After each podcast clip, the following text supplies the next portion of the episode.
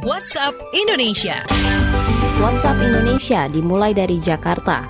Sejalan dengan rencana pengenaan cukai plastik dan minimum bergula dalam kemasan atau MBDK mulai tahun 2024, harga produk sehari-hari pun diperkirakan akan melonjak.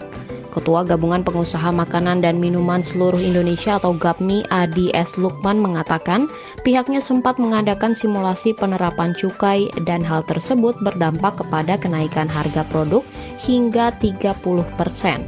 Menanggapi hal ini, Elia Mustikasari, dosen Fakultas Ekonomi dan Bisnis Universitas Erlangga menjelaskan bahwa cukai plastik merupakan sumber pendapatan negara, tetapi penting diterapkan untuk mengendalikan konsumsi plastik dan pengelolaan sampah.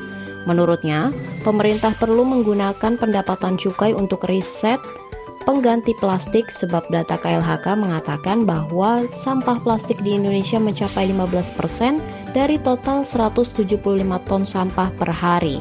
Oleh karena itu, Elia menekankan pentingnya riset mengenai alternatif pengganti plastik.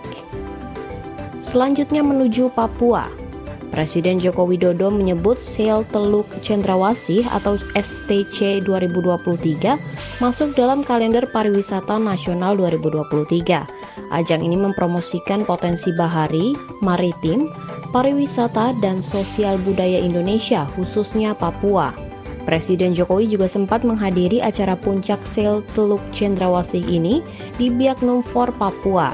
Kata Jokowi, Teluk Cendrawasih merupakan kawasan dengan ekosistem laut yang paling kaya di Indonesia, surganya terumbu karang dan surganya biota laut. Dan ia berharap dengan adanya sel Teluk Cendrawasih, budaya, tarian, musik, produk-produk lokal Papua dapat diperkenalkan ke level nasional dan bahkan ke level internasional.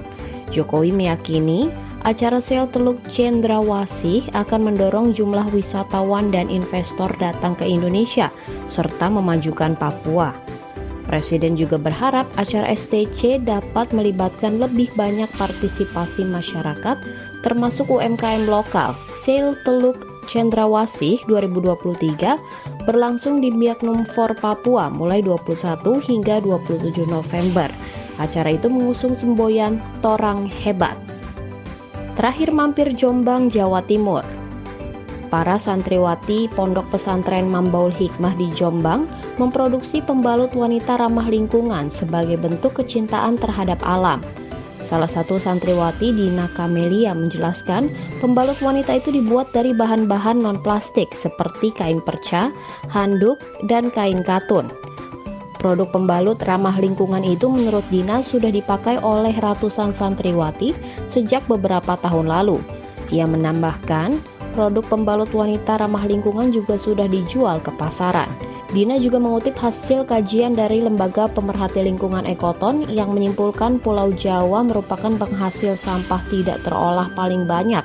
Ekoton memperkirakan setiap tahun ada 8 juta ton plastik yang 65 persennya tidak bisa dikelola. Dari jumlah itu, sebagian besar di antaranya terbawa ke sungai dan lautan. Demikian WhatsApp Indonesia hari ini.